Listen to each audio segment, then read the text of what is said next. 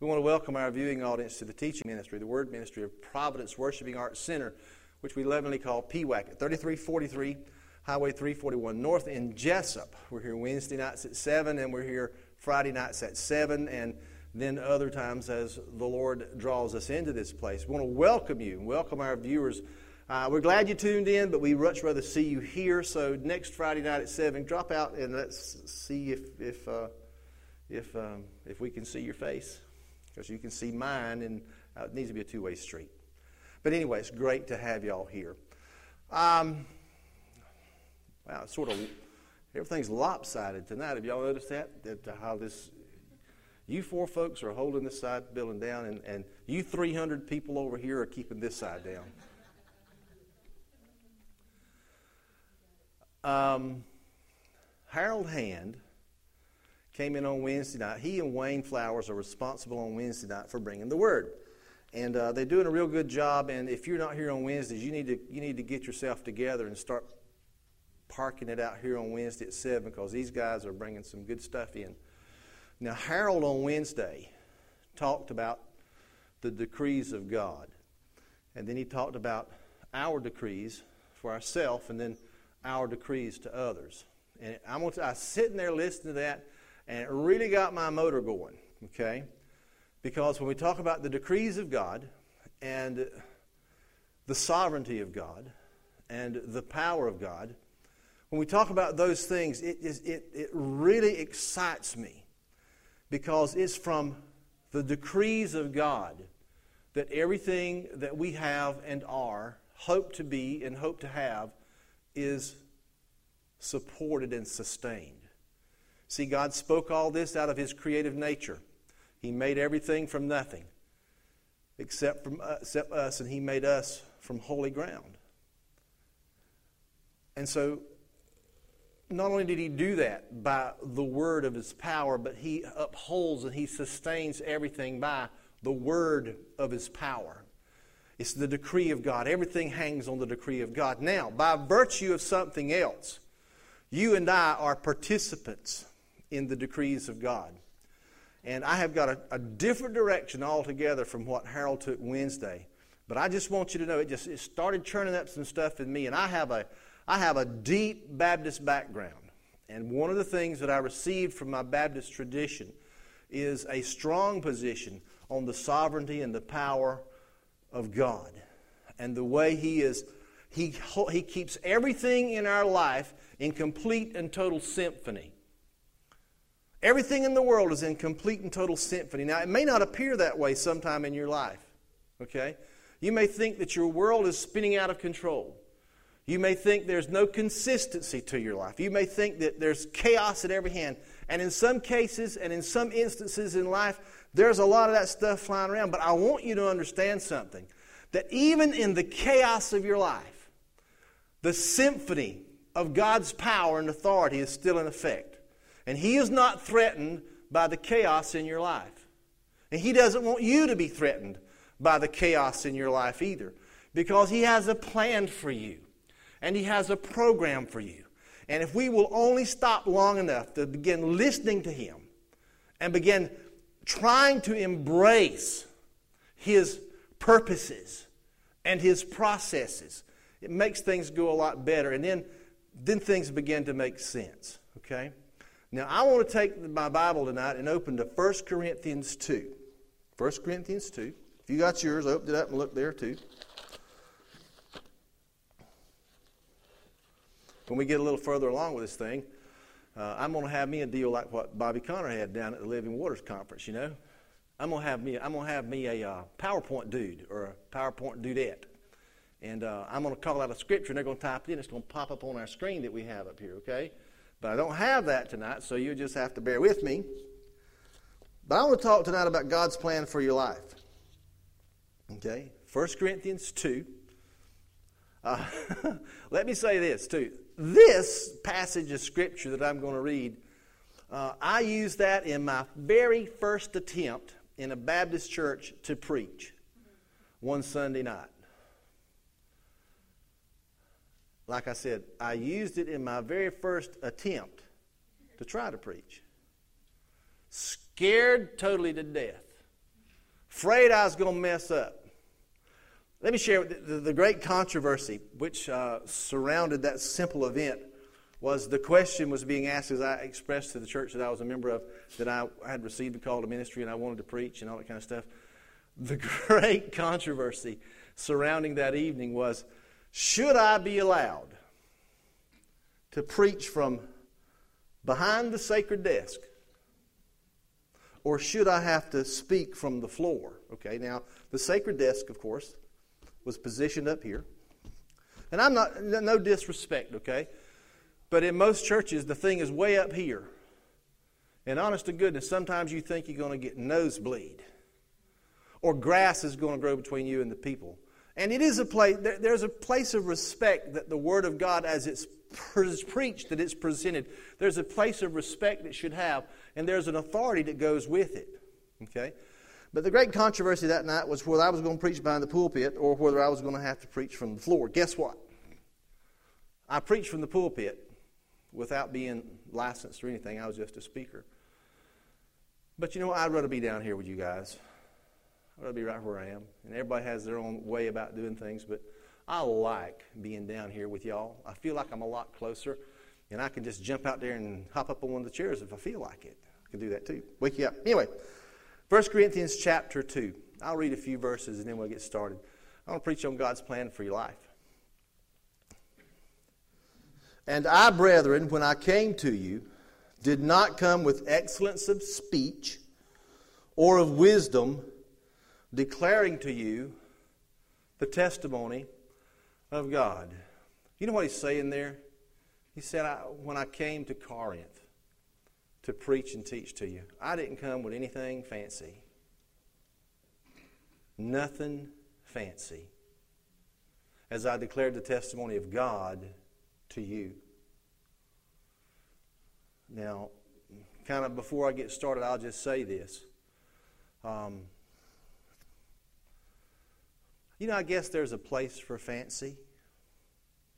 You know, there's a time when you want to pull out the fine china, you know, and the silverware and the crystal glasses, and you want to put out that nice lace, lace tablecloth and put your turkey and your dressing and your cream corn and your collard greens and cornbread and German chocolate cake. You know, you want to put that sweet tea.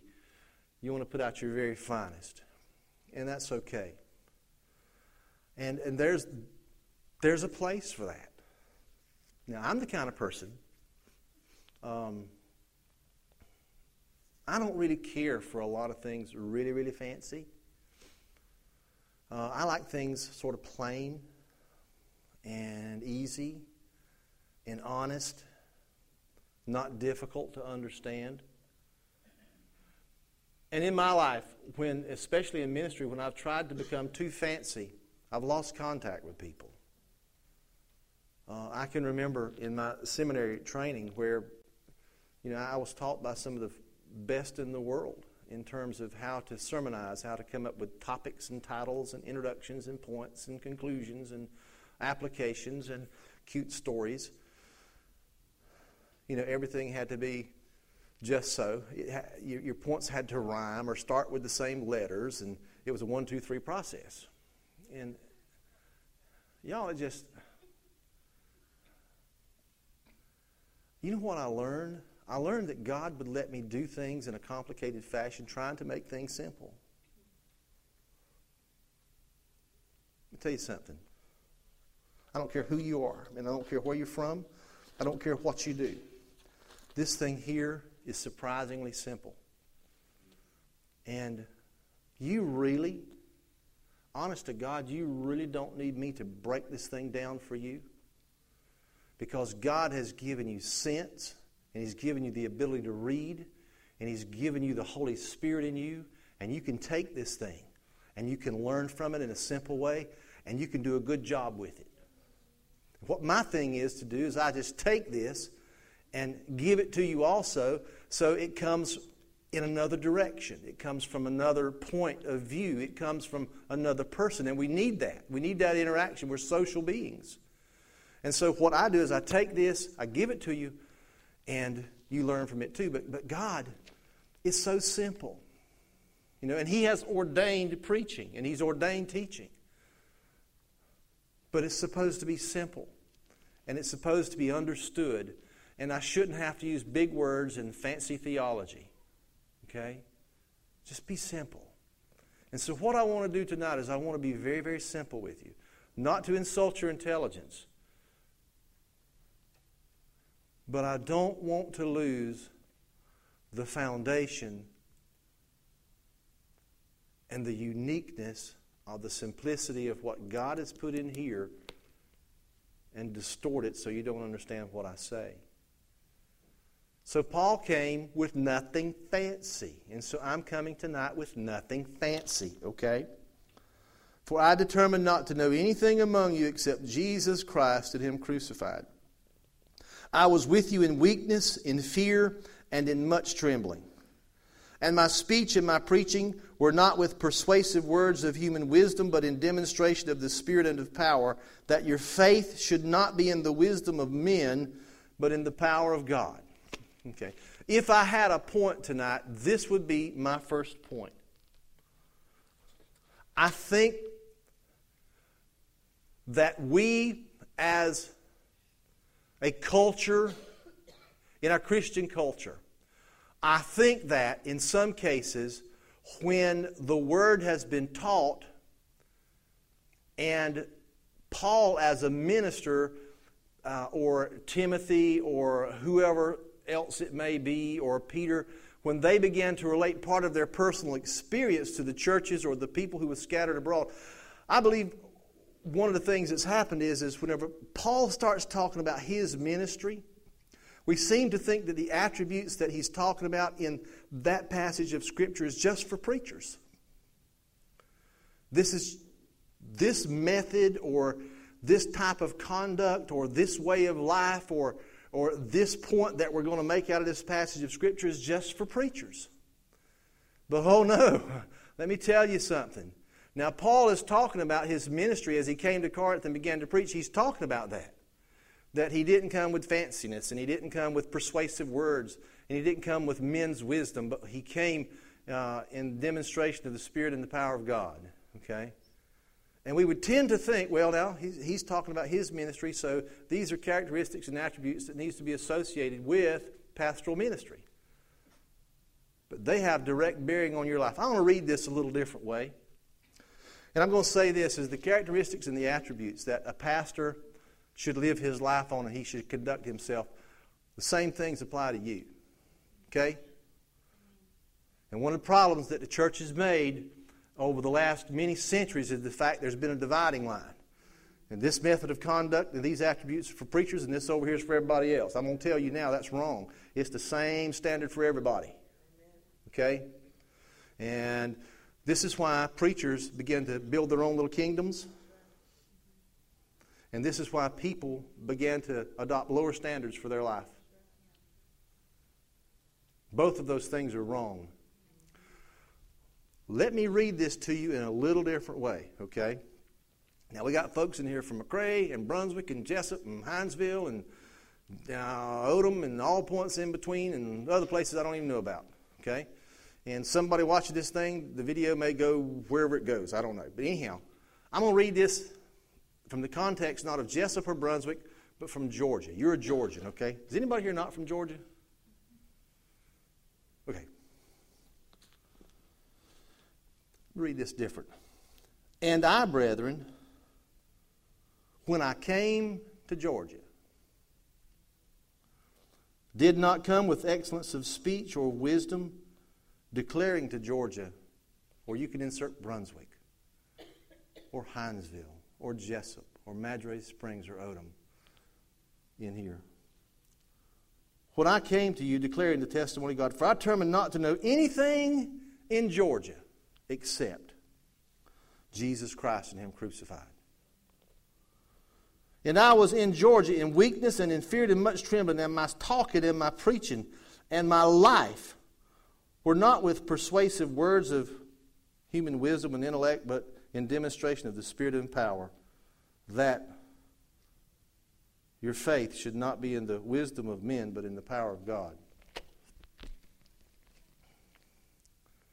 You see, wherever The thing that worked for Paul in Corinth is the same thing that'll work for you. When you walk the streets of wherever it is you live tomorrow or Sunday or Monday, when you go back to work on Monday, the same thing that worked for Paul will work for you. If we keep in mind that we are to we are to proceed with our life in Christ, not with the wisdom of men or what our culture would dictate or what is politically correct, but if we would proceed our life with the wisdom of God, in implementing the wisdom of God in what we do, not being real fancy, not trying to persuade or control or manipulate or to be involved in witchcraft or rebellion, trying to get people to do what we want people to do. But if we use the wisdom of God, well, I need to explain something here, I guess, don't I? When I use the words witchcraft, witchcraft, manipulation and control and rebellion, that's all the heart of witchcraft, okay? It doesn't mean you're a witch, but, but it means that you're using the same tactic that the, the, the enemy would use to get people to do what you want people to do. And I'm here to tell you, you can find it on job sites, you can find it in homes, you can find it in churches, you can find it in social organizations. Okay? If somebody tries to manipulate you and control you to get you to do what they want you to do, you need to get away from it because they're using the wisdom of men rather than the wisdom of God. So as you as you begin to conduct yourself, the, God's plan for your life is, is, is for your life to be conducted in simplicity and with the wisdom of God. And when that happens, watch this. And when you do it in weakness, and that is your your your, your own, um, man, that'd be a good way to say this. Not putting in gear the power of your flesh. Okay, that's why the absence that we use as weakness is the absence of his flesh. In fear and in much trembling. And my speech and my preaching were with were not with persuasive words of human wisdom, but in demonstration of the Spirit and of power. See, this is where I, this is kind of where I want to go tonight. I want you to see that Paul's ministry was in demonstration of the Spirit and with power.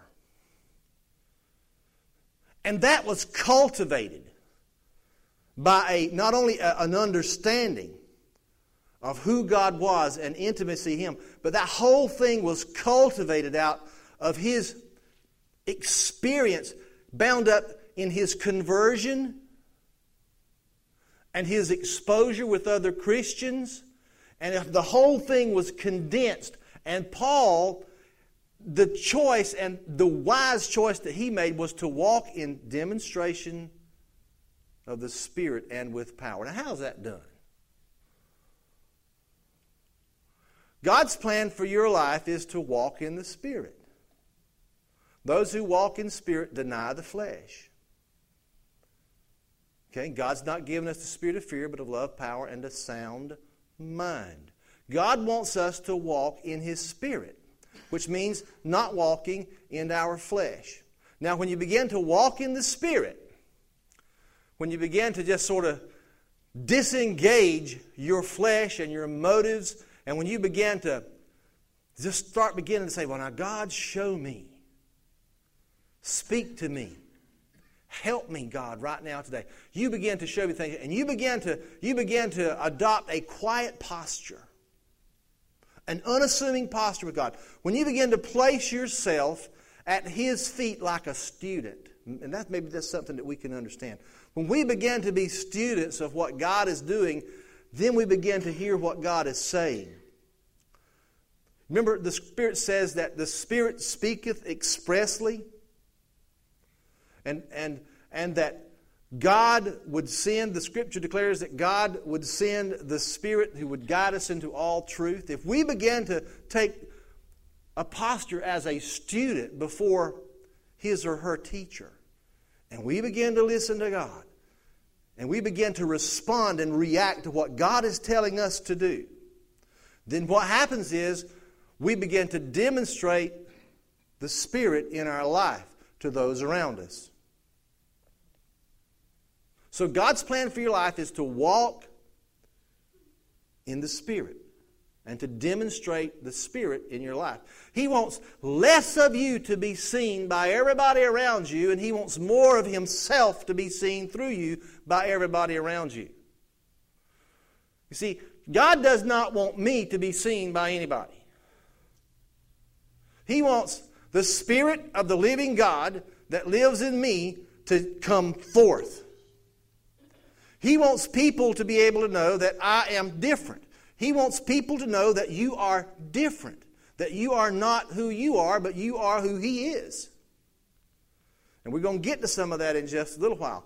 And I'm going to have to leave this, but walk in the Spirit and demonstrate His power. How does that happen? Well, it comes by spending time with Him, knowing what to ask for, knowing how to ask for it, knowing how to receive revelation, knowing how to interpret that revelation, and knowing how to apply that revelation. See, those are the three things.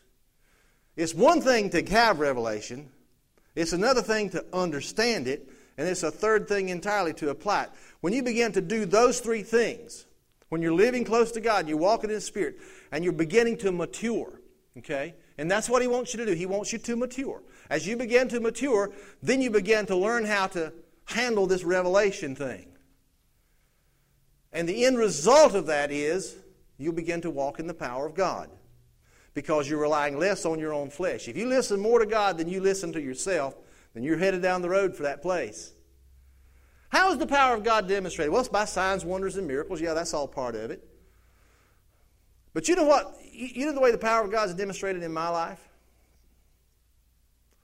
When He gets my attention and I completely and totally stop my agenda and I begin to do something He wants me to do or say something He wants me to say, totally kind of going out on a limb. Can I share a little illustration with you? This is how, this is not, I, I'm trying to get things on a simple, can I share just a little personal illustration with you? Uh, I shared with the group Wednesday night. Here's how the power of God is demonstrated in your life. How many of you have ever had somebody, you come in contact with somebody and, and God put it on your heart to pray for them? They may not have even asked you, but you know, you know, you just know you got to pray for them. Okay? That's happened to lots of you. Well, happened to me about a month ago. A guy came into the store in Fitzgerald and he was wanting to get a job, and he was downtrodden, and you could see the pain on his face. He he lost his business, and he lost his family because of it, and I'm telling you, the man's life was a mess. And so as he was sitting, he came in looking for a job, and so I said, well, can I pray for you? Yeah, and so I prayed for him, and I, I just prayed, and I blessed him, and I declared stuff over his life, certain things that happened. And when he got ready to leave, this is what I said. I said, now, whenever, when you get a job, because that's what he was That's what he was wanting was a job. I said, when you get a job, I said, I want you to come back and tell me how this all works out. So I looked up one day this week. I think it was, uh, well, I think it was actually Wednesday. I looked up, and here he came through the door. And I was tied up with a customer, and I said, hey, how you doing? He said, I'm doing fine. He said, go about what you're doing. He said, I just want, I'm going to wait till you get through it. I want to talk to you. So anyhow, when it was over, I went and talked to him. And the long and short of it was this. He said, you know what? He said, I now have three job offers. It's a matter of me now deciding which one I want to take. And here's what he said. And, and this is not a pat me on the back story. This is an illustration so you can use to know how God will release His power in your life to affect the lives of people around you. He said, you know, when I left here that day you prayed for me. He said, I went straight down to the Chamber of Commerce office. And, and for some reason or another, they had a copy machine there he could use, and he was going to make some copies of his resume.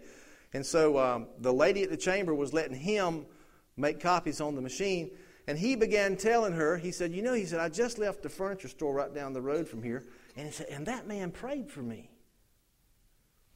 And he said, I just, he said, I just went on to tell you, he said, it really meant a lot for you to pray for me. He said, I really needed that that day. And here's what the woman said. She said, yes, there are Christians there. Okay?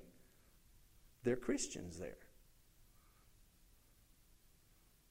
Now, I'm going to tell you something. That is walking in the power of God. When you simply do what you are supposed to do,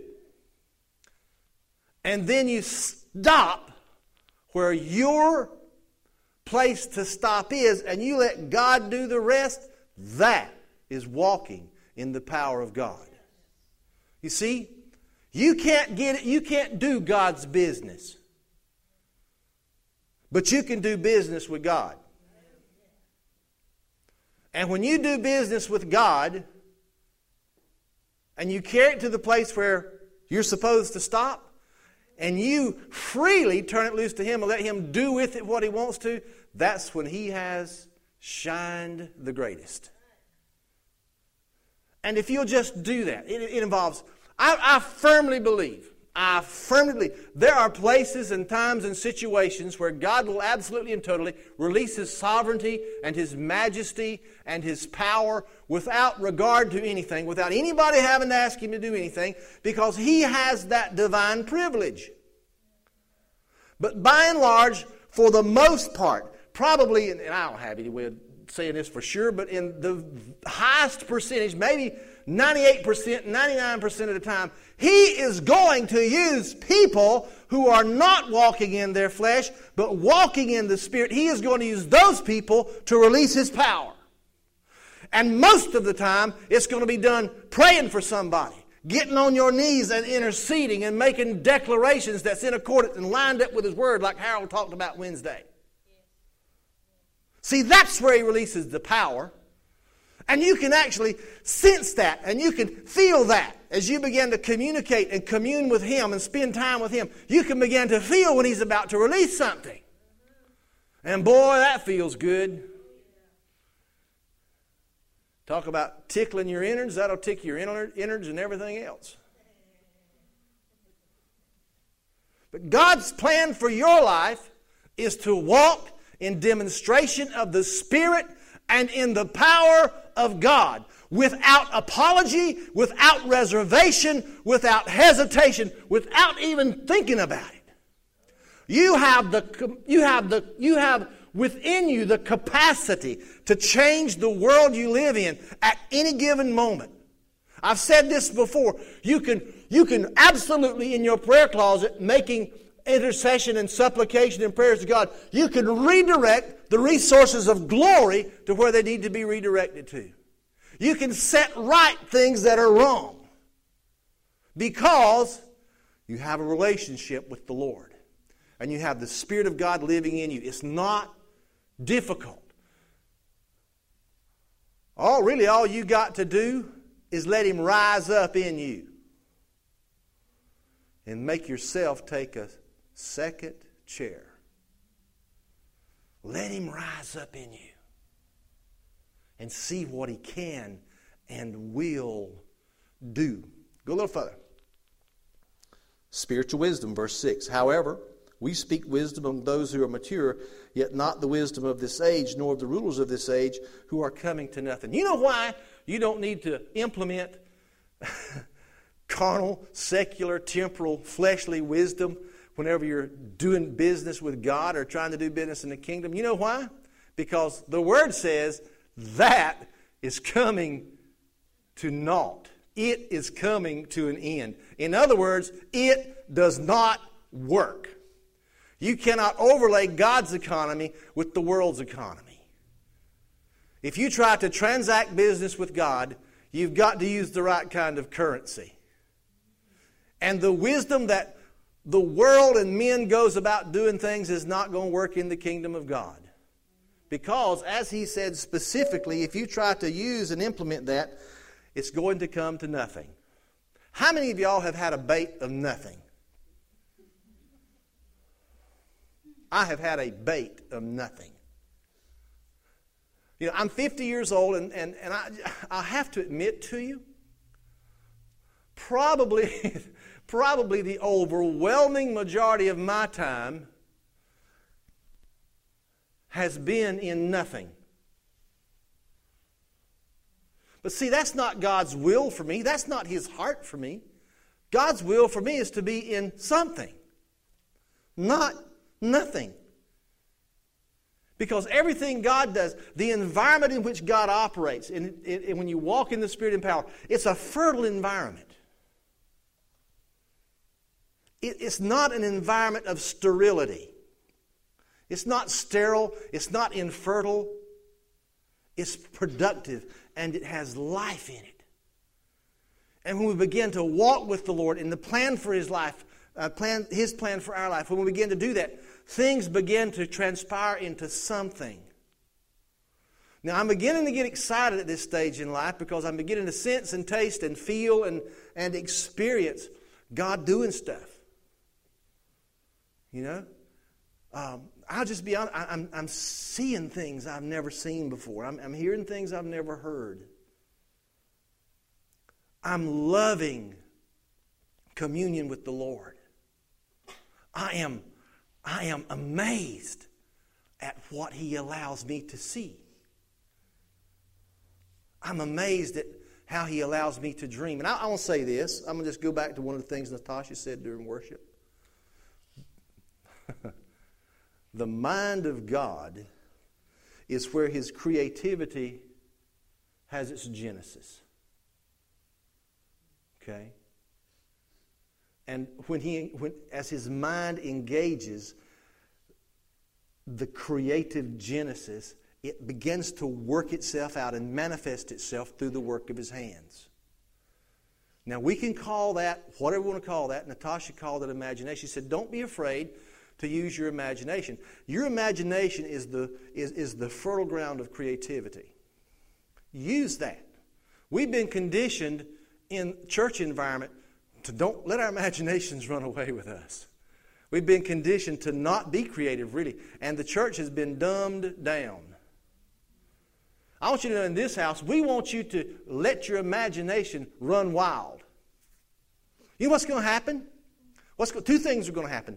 One thing that's not necessarily in this particular order, but you're going to begin to learn how to cut out what ain't God and what is God. Don't be afraid to make a mistake the way you use your mind in terms of the Christian expression of who you are. Just accept going into it, you're going to make mistakes, okay? That's just real life.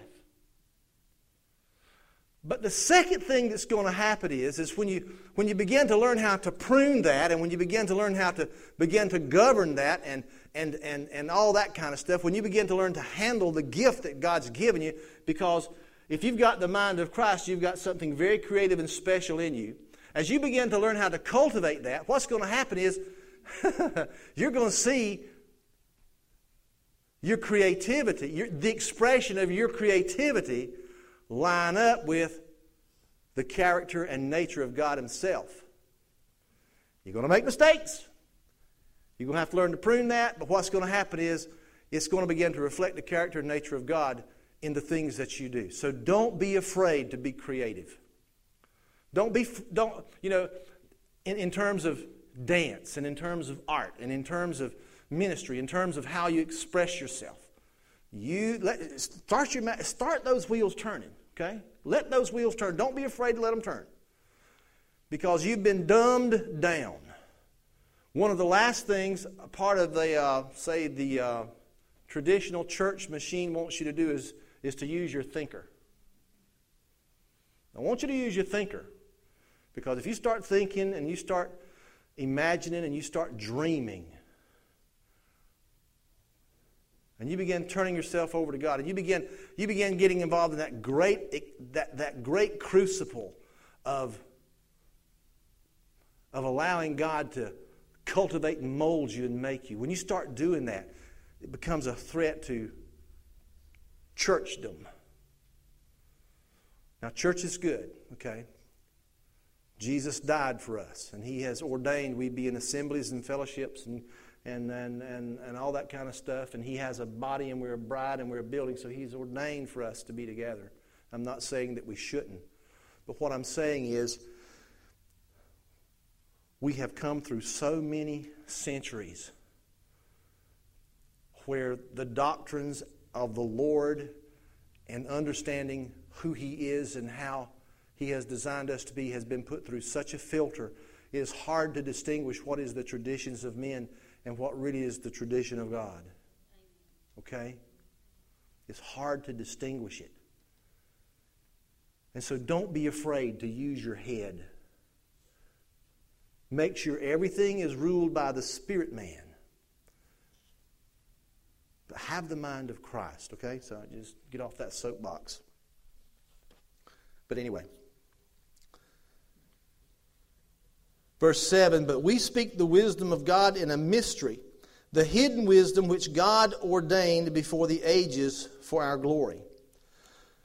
And let me just tell you how this is, one of these words is written um, in the original language. But we speak the wisdom of God in a mystery, the hidden wisdom which God predestined before the ages for our glory, which none of the rulers of this age knew, for had they known, they would not have crucified the Lord of glory. You see, the wisdom of God, when it, when it talks about the mystery, the mystery of the age, and the mystery that's mentioned in the book of Philippians, the mystery of Christ, it really is, is Christ in you. That mystery is how Jesus, the Lord of glory, can live in you. That's, that's the Christian mystery. How can that happen? And so we express to the world that mystery. And God has kept it hidden, or He kept it secret from before the foundation of the earth until the set time to release that mystery. And He is using you as a vessel to release the mystery of Christ in you, the hope of glory, to, to, to the rest of the world. And that's what He's talking about here. Using the wisdom of God to release that mystery to a lost and dying world. And the mystery is Christ in you, hope of glory. And see, God ordained that before the world ever started. Think about that. Think about who you are. One of the, and we're, okay, um, okay, all the little kids are out. I can say this. Do you know how special you are? Let me tell you how special you are. When your mom and dad knew each other intimately. Now listen to me. I, I thought about this whenever I was a little feller. Okay? When your mom and dad knew each other intimately and you were conceived, I, I can't even conceive of the other possibilities that were present in that environment. Mom had an egg. Dad had lots and lots of cells looking for a home. And this one little cell out of millions and billions of cells, this one little cell found this one egg that your mom had. And they joined together.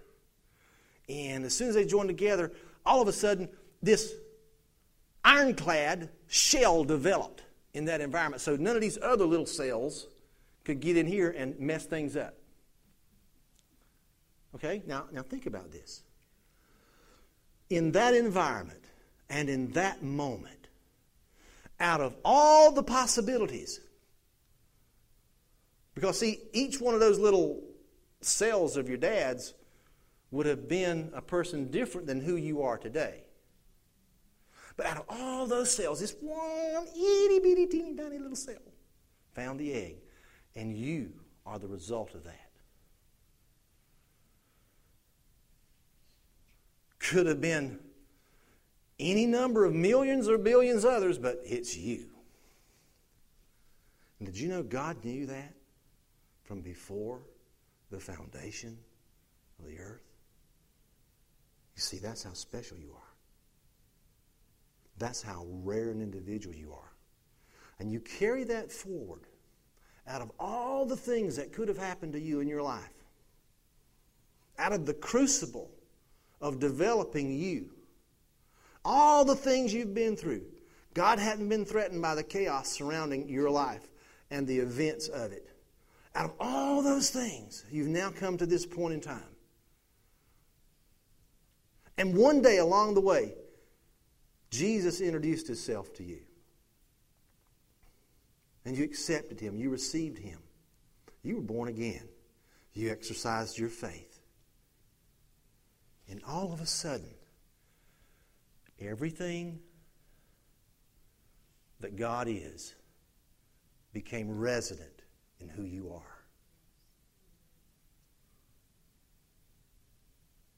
That is a mystery. And I remember as a little fella sitting in the Baptist church trying to figure all that out. And one day, about nine years old, I just came to the place where I didn't try to figure it out anymore.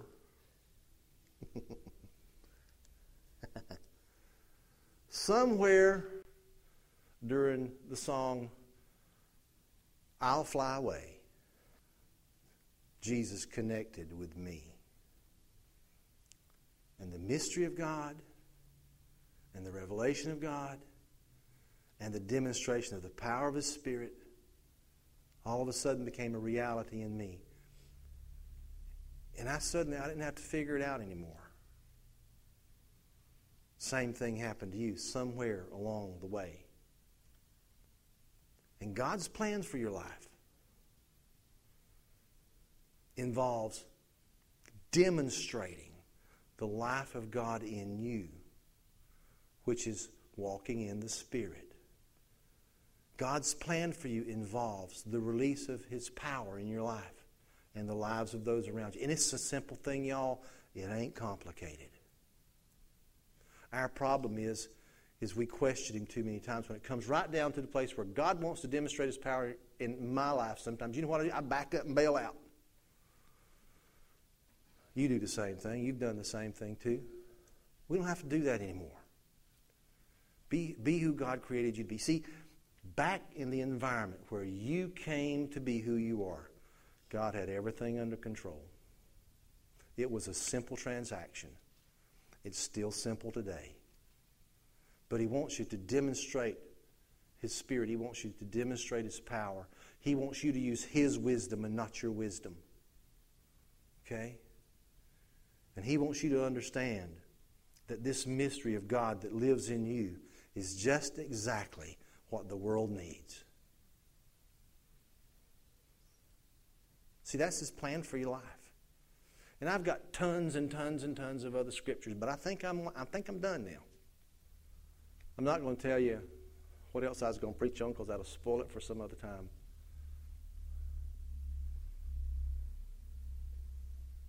But I want to encourage you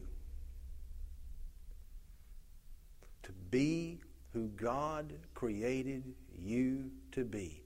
And do not apologize for it. Do not whine about it. Do not fuss about it. Do not complain about it. I wish I had brought in the Rick Pino C D. Because what I would do, I'd have Terry put it in right now. He loves me like I am. He loves me like I am. He loves me like I am. He loves me like I am.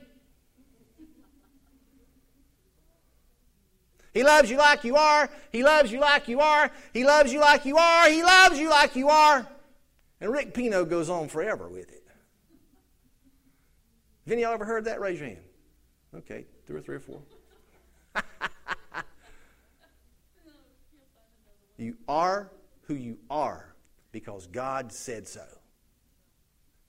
And what I'm doing tonight with, with everything that I am, I want to draw up out of you a fresh realization that He did change the world with twelve men. He could have done it by Himself, but He used twelve men. And then they went to one hundred twenty. And then they went to three thousand. And then they went to eight thousand. And all of a sudden, they exploded exponentially and they covered the face of the known world in less than one hundred years. Without the internet, without T V, without radio, without cell phones or beepers or Palm Pilots or Blackberries. And if He could do that then, what can He do now? My whole purpose tonight, what God has put in my heart, is to, is to cause you to look at who you are differently. and to look at who you are the way He looks at who you are, and to realize He's given you all the tools that you need in proper order to accomplish everything He has set in your heart to do. You may say, I don't know what it is He wants me to do yet. I tell you what, take it a day at a time. You do what He wants you to do today, and the rest of it will kind of fall into place, okay? You don't have to be in a big hurry. He'll get you there. So I got to find somehow how to land this, okay? So what let's do, I, I'm going to get y'all to stretch your legs. What let's do is this. Well, how are we, how are we doing on time there, buddy? thirty more minutes? thirteen more minutes. Okay. We're just going to have a short T V program this week. How about that? What I want you to do, I just want you to stand up. If you just stand up, let's just kind of stretch our legs. You're going to get out early because usually we preach for about an hour and a half. Okay, I'm going to do something. I ask you to close your eyes. If you want to lift your hands, that'll be fine, but I'm going to read something over you. Okay? And I want you to connect with what I'm saying. And I want you to understand that as you have your eyes closed, I want you to understand that this is for you. Okay? This is for you. Think about what I say. But as it is written, my eye has not seen, and my ear has not heard, and it has not even been revealed in my heart the things which God has prepared for me because I love Him. But God has revealed all this stuff to me through His Spirit. For His Spirit searches all things in me, yes, even the deep things of God. For I do not know the things of a man except the spirit of the man which is in me. Even so, I cannot know the things of God except by the Spirit of God reveal them to me. Now I have not received. Now I have received not the spirit of the world, but the Spirit which is from God, that I might know the things which have been freely given to me by God. Lord, in Jesus' name, Lord, I stand in awe of what You've given me and what You've given these people. Lord, teach us how to utilize and implement everything that You've given us and You've revealed to us by Your Spirit. Teach us, Lord, how to, first of all, love each other better. But teach us, Lord, how to have compassion and long-suffering and how to give mercy. Teach us, Lord, how to live in peace, peace with ourselves and peace with each other and peace with You. Teach us, Lord, to understand revelation through Your Spirit.